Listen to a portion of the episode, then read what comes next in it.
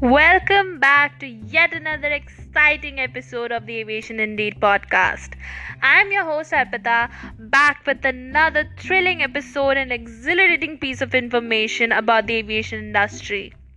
In our previous episode, I mentioned the line saying, maybe your pilot career might have come to an end, but there are other career opportunities that one can pursue in aviation industry. In regards to that, Today, I will be talking about various other career roles in the aviation industry. Have you ever felt the zilch to pursue your career in aviation industry but lacked the knowledge? Or wanted to become something other than a pilot, an in-flight attendant, or a ground staff in the aviation industry? Well, then you have come to the right place. Today, I'm going to unfold on such an exciting career role in the industry that one can pursue forward. We all know about pilot being one of the most exciting jobs in the aviation industry. But now I'm going to tell you about another such adventurous job in this industry. Pilots are no doubt experienced to fly the aircraft, but there is another person who controls all the aircrafts within the region the air traffic controller. His basic responsibility is to control his, the air traffic within the vicinity of the airport.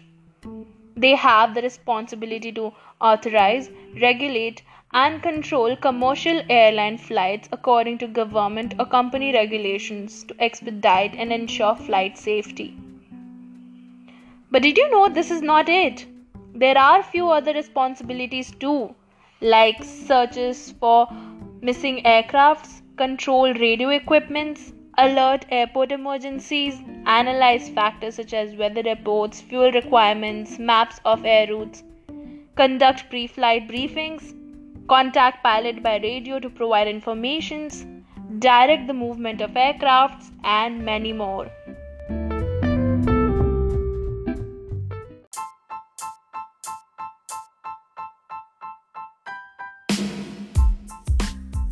Let me ask you a question. While traveling by airport, have you ever seen a tall tower near the airport terminal? You might have seen it and wondered what it was. That tower is called air traffic control, and all the air traffic controllers work from there. Now let's talk more in depth. Did you know there are various types of roles that is performed from the tower? Let's have a brief look. First being ground controller. They are responsible for safely taxiing the aircraft through the sprawling network of taxiways and aprons. This is often the busiest role in the tower due to the large amount of work conducted. Next is clearance delivery controller.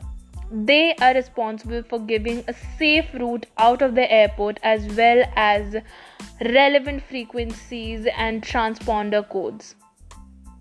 Lastly, being the tower controller. He is in charge of the runway and the airspace within the 5 nautical miles of the airport. After giving you so much information and details about this job role, you must be wondering what does a day in the life look for an ATC. Now this being a 24/7 job, the shift can start morning, afternoon, evening or any time in between also. So first, the ATC signs in for the day and the shift. Now, before going to start the day, they usually have a briefing session. The basic key point of this are outlining any special changes to procedure and documentations that are being followed. Preferably after 2 to 3 hours of working, they are entitled to take a break. Now let me give you a valuable piece of information. The controllers work in rotations and take frequent breaks in order to manage fatigue and work effectively without making any mistakes. So they usually take 40 to 45 minutes break. After the break, they commence back for second rotation. In such rotations, the controllers work for 40 hours a week.